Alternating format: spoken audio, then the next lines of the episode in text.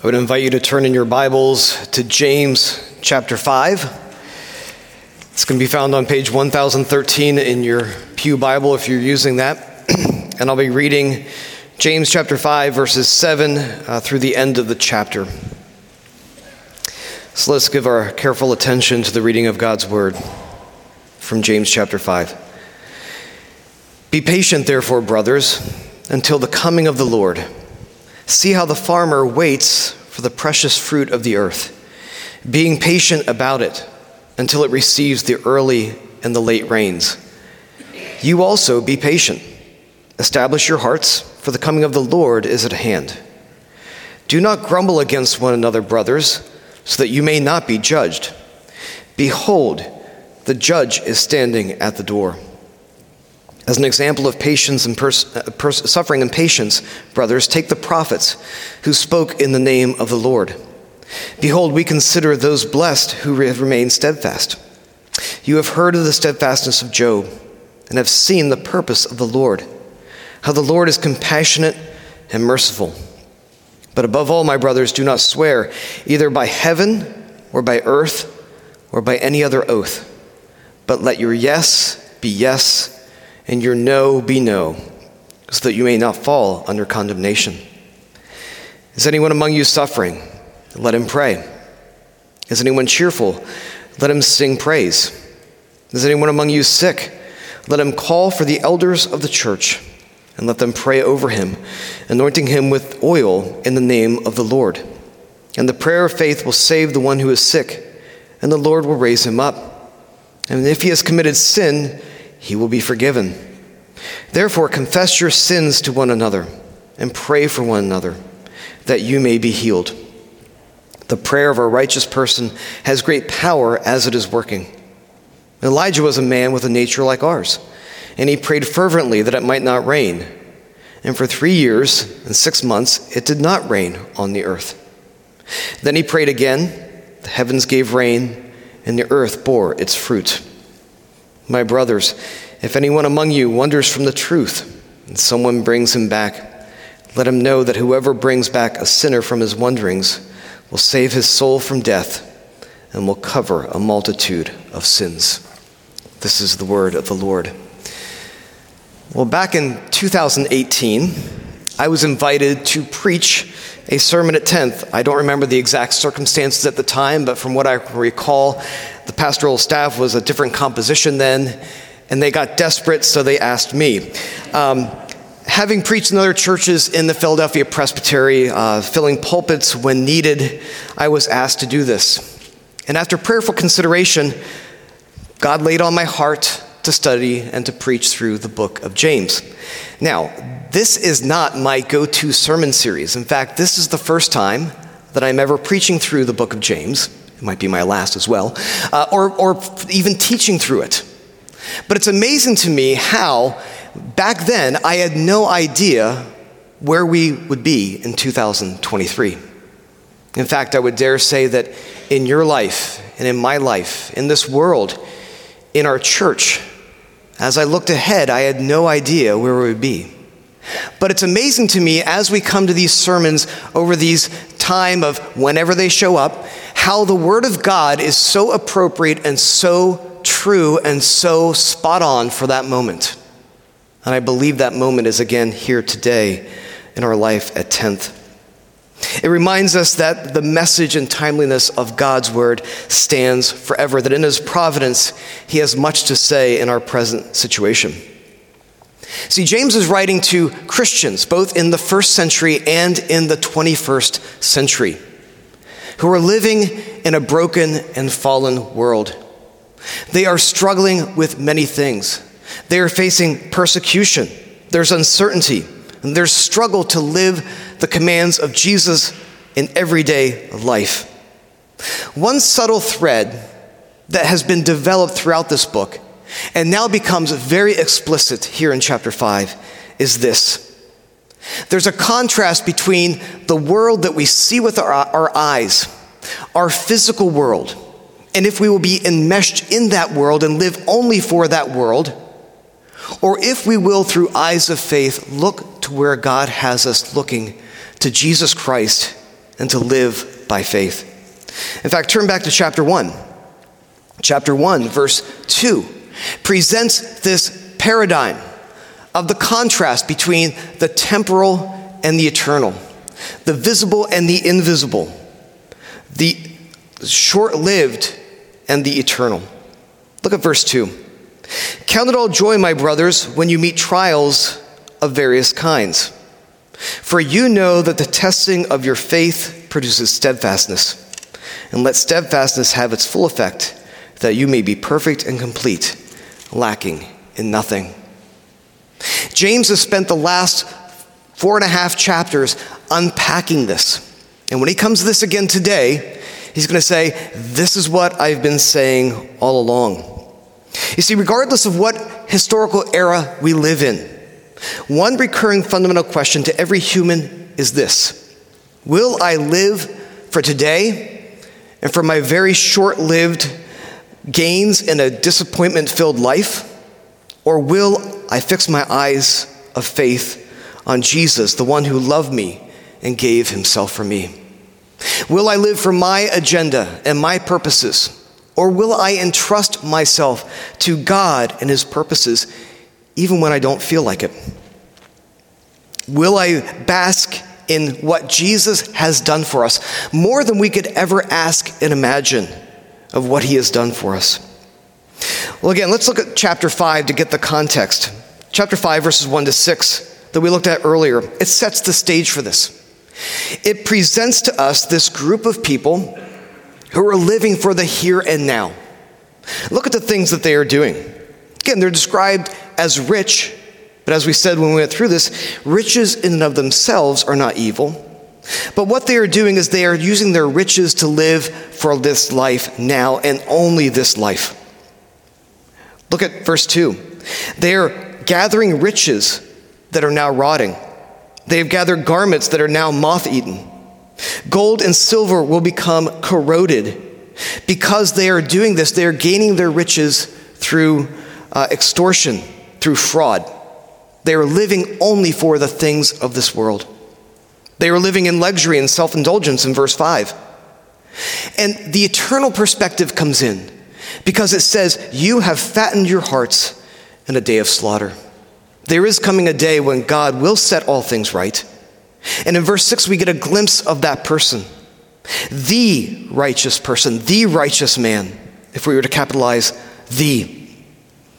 Jesus did not resist those who tortured him, who beat him, who crucified him, but yet rather prayed for their forgiveness because he did not resist him. Why? Because he provided that sacrifice for you and for me in verse uh, chapter 4 verse 14 he already reminds us that human life is but a mist that appears for a time and vanishes as we continue in verse 7 to 10 we're reminded again of in this brief world this brief earthly pilgrimage that we are called to patient perseverance and james gives us these clear examples that we can see and relate to look if you will in chapter 5 uh, verse 7. He uses the farmer who cultivates the land, who plants the seed, who applies the fertilizer, who does everything that he can, but then his job is to wait. He cannot get in the ground and take those seeds and germinate them and make them grow. He waits. We see then in verse 10 of the prophets, this broad category, especially in the Old Testament of those who spoke in the name of the Lord. And for speaking the word of the Lord to the people, they often received not rewards not riches in this world, but derision, punishment, even death. How could they do this? Well, they had to wait. They had to wait in long pronouncements where they would pronounce things and then see that the word of the Lord came true. So too, we wait. We wait as they waited. You see, pa- patience is something we develop, it's something we nurture, it's something that we are refined in. But the situation that we are refined in patience is in times of waiting. So I would say that waiting is the disposition or the expression of patient perseverance. So, as we turn to verse 11 today, I want us to consider three things. First, these verses tell us of the importance of waiting, often in very difficult situations and times of our life. And to illustrate this, James will point to the life of Job in verse 11. Second, in our waiting, we are called to examine the use of our tongue while we wait in this period of waiting. Third and finally, he gives some practical examples of what church community life will look like to those who wait. So, first of all, wise waiting in difficult situations. Second, wise waiting in our words. And third, wise waiting in community. Okay, so first of all, verse 11. This call for waiting even in the midst of difficult circumstances. I'll read verse 11 again. Behold, we consider those blessed who have remained steadfast. You have heard of the steadfastness of Job, and you have seen the purpose of the Lord, how the Lord is compassionate and merciful. About a month ago, somebody asked me if my next sermon series, if there is one, to preach through Job. And so I'm calling this my Cliff Notes version of Job. If you want to turn to chapter one, I'm going to just kind of look through the first two chapters of Job, kind of skim them. Job chapter one, one of the oldest, earliest books of the Bible. Job is described as one who fears God. He not only per- persevered in faith in God, but he also would offer sacrifices for his children in case they had sinned. And yet, we're told in chapter 1 and in chapter 2, in God's providence, by God's design, by God's decree, the things of this temporal world that Job had accumulated were taken from him. His flocks were taken away by a marauding army. His children were in a house, and a strong wind came and blew the house, and it crushed all of his children, and they died. Everything that he had had was now taken from him. In fact, things got so desperate for Job that we're told in chapter 1 and 2 is that he was afflicted with boils, some kind of skin disease. And to get relief, he would take uh, pieces of pottery and scrape the boils to get relief. So you think your life is hard today. Job was received much more. And yet, what was his response to this? Everything that he had worked for, everything that he had achieved, success in this world. Listen to what he says in Job chapter 1, verses 20 to 22. Then Job arose and tore his robe and shaved his head and fell on the ground and worshiped. He worshiped. He didn't say, Why God? Yet. He will get there.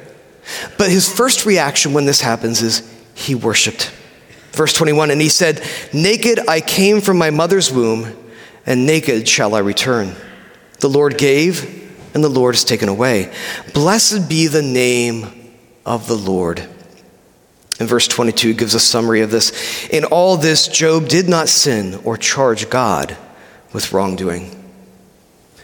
At the end of chapter 2, Job now enters his period of waiting.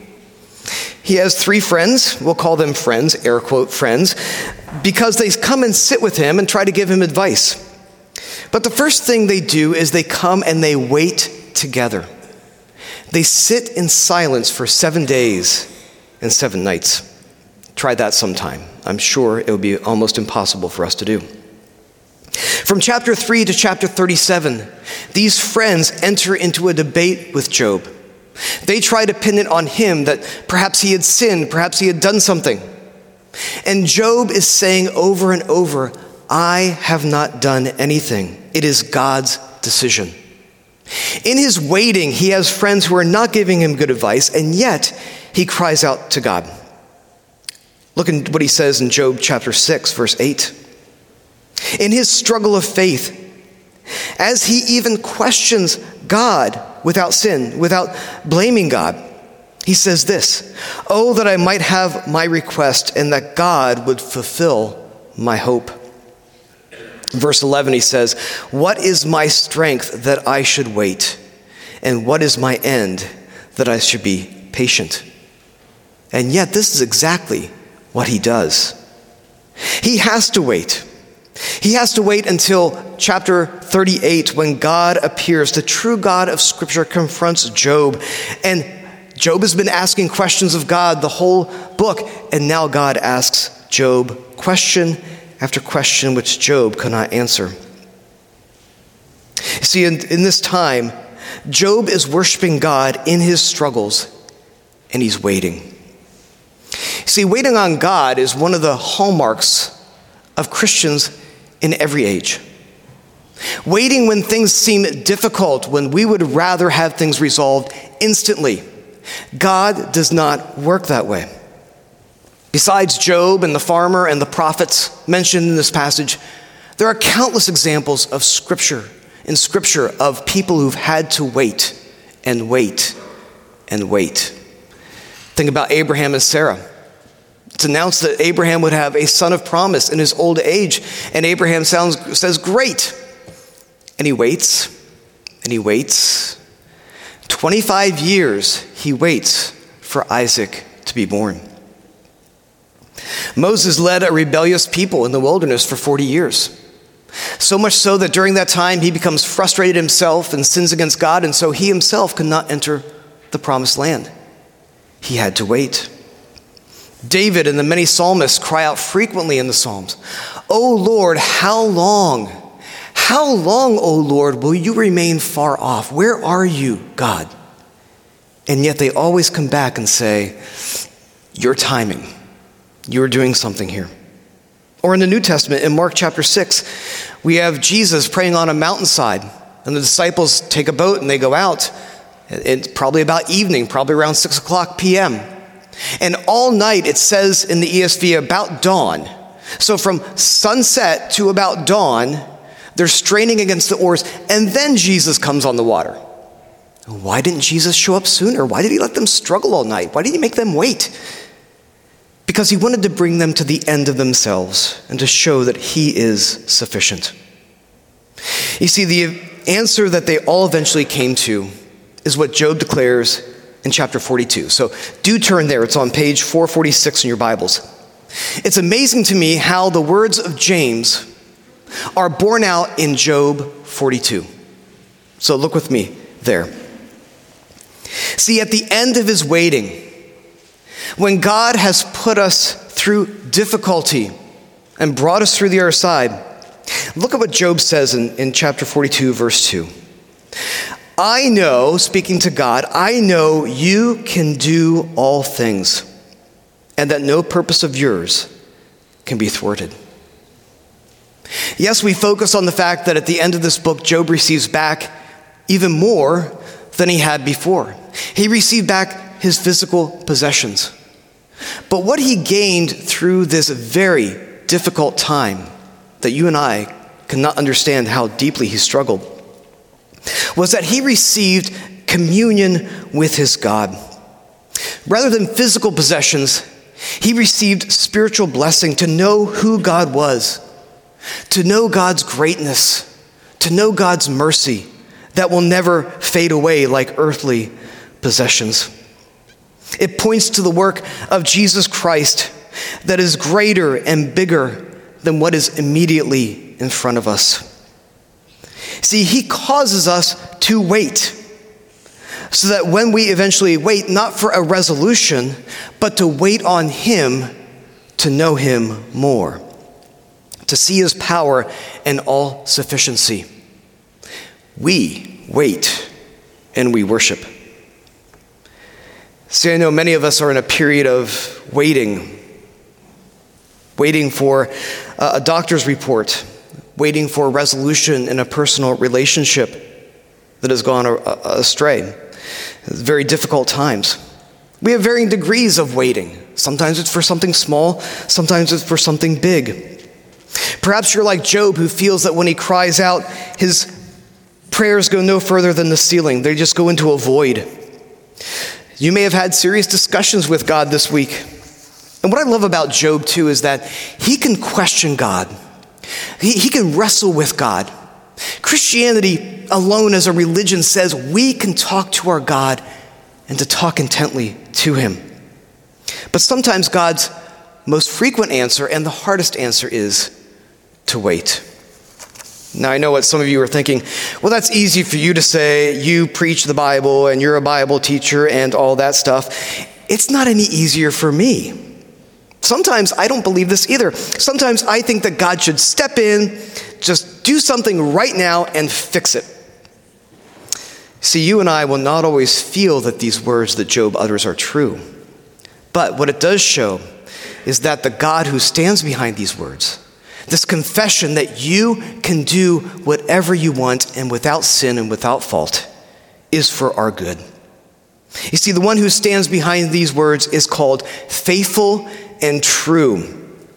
And he will work his purposes for his glory and our good, even when we don't see it. So, will we, like Job, worship in our waiting? Will we individually and collectively wrestle with how best to proceed according to Scripture as we wait? So, if we're to wait wisely in these difficult situations, James, secondly, turns to the fact that as we wait, we need to have wise words. Look at verse 12. But above all, my brothers, do not swear either by heaven or by earth or by any other oath, but let your yes be yes and your no be no, so that you may not fall under condemnation. Now, on initial reading, it seems like this is a sudden shift. Um, some commentators have difficulty with how it fits in. But I think it fits in well with the overall text. If we're to wait, what does it mean? Well, first of all, what does he mean by do not swear? I want to talk about what he's not saying. In, in our modern context, it might be swearing is saying a bad word. Rather, what James has in mind has been variously translated as vows or oaths or swearing in. Just some examples of where we do this today. Earlier this month in the city of Philadelphia, all the newly elected officials and judges were sworn in. They had a swearing in ceremony where they put their hand on a Bible and affirmed that they would do their job to the best of their ability, so help them God, which is a good thing. They're appealing to God. We see this in modern wedding ceremonies where a husband and wife, in the presence of God, will exchange rings and make vows to each other. Just earlier in the service, we had deacons who took vows for their office. Our confession of faith, the Westminster Confession of Faith, only has 33 chapters, and yet one of them, chapter 22, deals with vows and oaths. So James is not condemning all and every swearing or oath taking. In this context, what is being challenged is what I will categorize, James is saying, as bold declarations. Things we declare and affirm, and this is key, apart from God. I would say that this is a good time of year to talk about bold declarations. If you partook in New Year's resolutions, which are oftentimes bold declarations and probably broken by now, we realize how well meaning we can be, and we can say, I'm going to do something, and yet we don't follow through. But how many times and how easy is it for us to make these bold declarations in times of waiting? When we're not patient or relying on God's timing. In fact, one commentator put it this way the gist of this verse at the beginning. Above all other signs of impatience, swear not. You see, throughout his letter, James has already spent considerable time talking about the right use of our tongues. In chapter 1, verse 19, we are told to be quick to listen and slow to speak. How much more in time of waiting? Chapter 3, there's an expe- extended teaching on the proper or improper use of our tongues. Chapter 4, verse 11, we're not to speak evil against our fellow Christians. And in verse 16 of chapter 4, we're told not to boast. There's no doubt that this verse also, James has in mind what Jesus says in Matthew chapter 5, verse 33. And again, chapter 5 of Matthew is Jesus' Sermon on the Mount. It's his declaration that if you want to be one of my followers, this is how you're to live. If you're to enter the kingdom of God, you must be poor in spirit. You must be broken. You must be humble. You must live this way. And in that context, this is what Jesus says in Matthew chapter 5, verse 33. Again, you have heard it said to those of old, You shall not swear falsely, but shall perform to the Lord what you have sworn. But I say to you, do not take an oath at all, either by heaven, for it is the throne of God, or by the earth, for it is his footstool, or by Jerusalem, for it is the city of the great king. And do not take an oath by your head, for you cannot make one hair white or black. You see, the type of oath and vow that Jesus, and then repeated in James, is addressing and saying we should not do is that kind of oath and bold declaration that focuses on myself, my resolution, my words, my desired outcome, leaving no room for waiting and reliance on God to work. So let me ask you, what bold declarations have we made in this past week that were not seasoned with prayer and humility and waiting? If we're honest with ourselves, we make these bold declarations all the time. I often hear things like this. Not that you've ever said this, but I'm never talking to that person again. How'd that work for you? You made that bold declaration. But, but again, it was not prayerful, it was not seasoned with the gospel. You see, this is the final negative in James' letter. What we're not to do. We are not to rely on our own words and to accomplish things. We are not to have rash and prayerless and pronouncements, but rather humbly rely on God's timing in our waiting. Let me illustrate this from Job chapter 42. Turn back to Job 42. He comes to the end here where he repents of his bold declarations that he uttered in his time of waiting. In verse 3, he, he recalls God's word to him when God says, Who is this that hides counsel without knowledge? To which Job responds, Therefore, I have uttered what I did not understand, things too wonderful for me which I did not know. Verse 4, again, recalling God's word to him Hear, and I will speak. I will question you, and you make it known to me. To which Job responds in verse 5 I have heard of you by the hearing of my ear, but now my eyes see you. Therefore I despise myself and repent in dust and ashes. In other words, I said things in my waiting and in my frustration that I did not know I will continue to worship and repent. So, how can we, in our difficult situations, in our temptation to use rash speech and not wise speech, live? Well, this goes to the third point in James that we do not do this in isolation.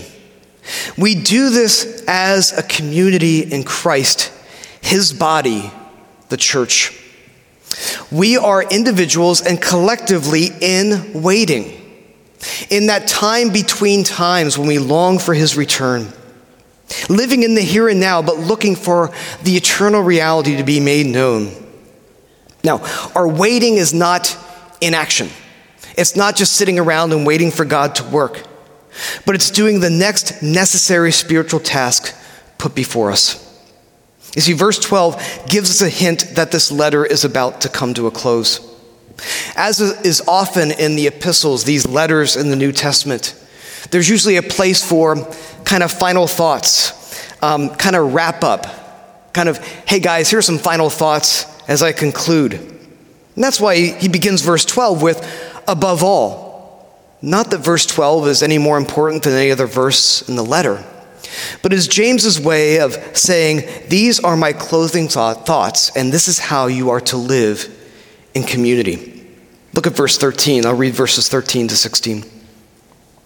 Is anyone among you suffering? Let him pray.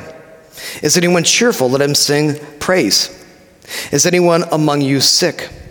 Let him call for the elders of the church and let them pray over him, anointing him with oil in the name of the Lord. And the prayer of faith will save the one who is sick, and the Lord will raise him up. And if he has committed sins, he will be forgiven.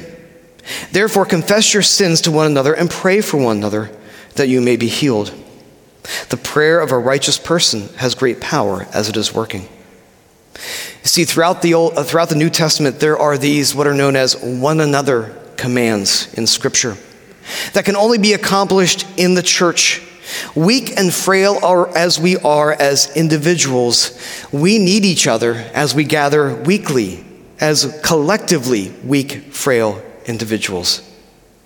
You see, waiting wisely is not just sitting around doing nothing, but it's actively ministering to each other collectively as we live out the commands of the great shepherd of the sheep, Jesus Christ.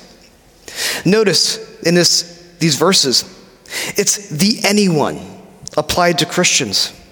Yes, there is one that applies to the elders and their work of ministerial work, but is anyone applies to Christians. You see, all these activities that we do on a Sunday morning singing, ministering to each other, uh, visiting the sick, anointing with oil, confessing our sins all flow from humble, God dependent prayer, which will be the emphasis of our next sermon from James. This prayer is the opposite of bold declarations. Prayer is taking my desires and submitting them to God's will. Saying, Not my will be done, but yours be done, as we prayed earlier, and saying, Help me as I wait. So turn back to Job one more time, to Job 42. Get this Job embodies James chapter 5. In verse 7 of Job 42. After the Lord had spoken these words to Job, the Lord said to Eliphaz the Temanite, My anger burns against you and against your two friends. For you have not spoken of me what is right, as my servant Job has. Now therefore take seven bulls and seven rams and go to my servant Job and offer up a burnt offering for yourselves. And my servant Job shall pray for you. For I will accept his prayer not to deal with you according to your folly. For you have spoken, not, not spoken of me what is right, as my servant Job has. So Eliphaz the Temanite, Bildad the Shuhite, and Zophar the Naamathite went and did what the Lord had told him. And the Lord accepted Job's prayer. So get this Job is told to pray for these three men who spent the last number of chapters, who knows how long in their dialogue, counseling him with bad counsel so that the Lord would forgive them of their folly. Again, he could have wallowed in his resentment. He could have thrown a pity party. He could have said, Not those guys. Uh uh-uh. uh Get somebody else to do it. He does exactly what James commands us to do to pray for one another, to intercede for each other. And the Lord accepts Job's prayer. So, how are you and I handling waiting this morning? See, we're stuck in that in between time when we desire so deeply for answers and for things that are broken to be mended, things that are far apart to be brought near. Rather than respond with complaining or prayerlessness and our own self focused, bold declarations, are we going to live out what James commands us? Are we going to pray for each other? Are we going to confess our sins to each other? Are we going to have a one another ministry mindset that is built on the foundation of Jesus Christ?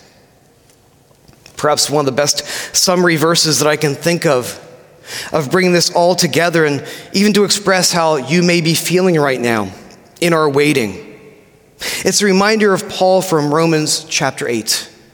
And one of the things that I, I will always commend 10th for is the memorization of Romans 8 for our children, to recite that together. In Romans chapter 8, this rich spiritual heritage in this amazing chapter in Scripture, this is what Paul says in verse 23 We groan inwardly.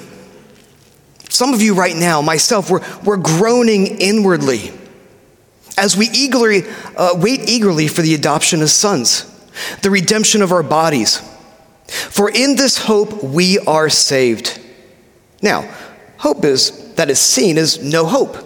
Right? If you see something, you don't hope for it because it's right there. The things of this world that we can touch and see and possess. For who hopes for what he sees? But if we hope for what we do not see, we wait for it with patience. Again, this is to show that it's not from my strength, not from my bold declarations, not from my conniving, but from God. Likewise, the Spirit helps us in our weakness, for we do not know what to pray as we ought. But the Spirit Himself intercedes for us with groanings too deep for words. And He who searches hearts knows what is the mind of the Spirit, because the Spirit intercedes for the saints according to the will of God. Do you see how this parallels how Job arrives at the end? He groaned in his waiting. Yet he spoke of this Redeemer who would stand for him, who would vindicate him. You and I also groan, but it's not a hopeless groaning. We do not groan alone. The Holy Spirit Himself intercedes for us according to the will of God. Then and only then can Paul make his famous pronouncement in verse 28 that is often separated from this context. But it, helps us understand what God does in our waiting. For we know that for those who love God, all things work together for good for those who are called according to his purpose. See, our waiting and our groaning, our difficult situations are not to get resolution to them, but to form Christ in us, to help each other see that we are needy and we go and we do the next thing and we help each other see that on a daily and a weekly basis. Let me close with just one example from history. And many could be given. But in the aftermath of World War II, a young Russian captain in the Russian army was sentenced to prison. His offense was he sent a private letter to someone that was intercepted that criticized Joseph Stalin. For this, he was sentenced to serve eight years in the Russian Gulag, the Russian prison system, one of the worst that has ever existed.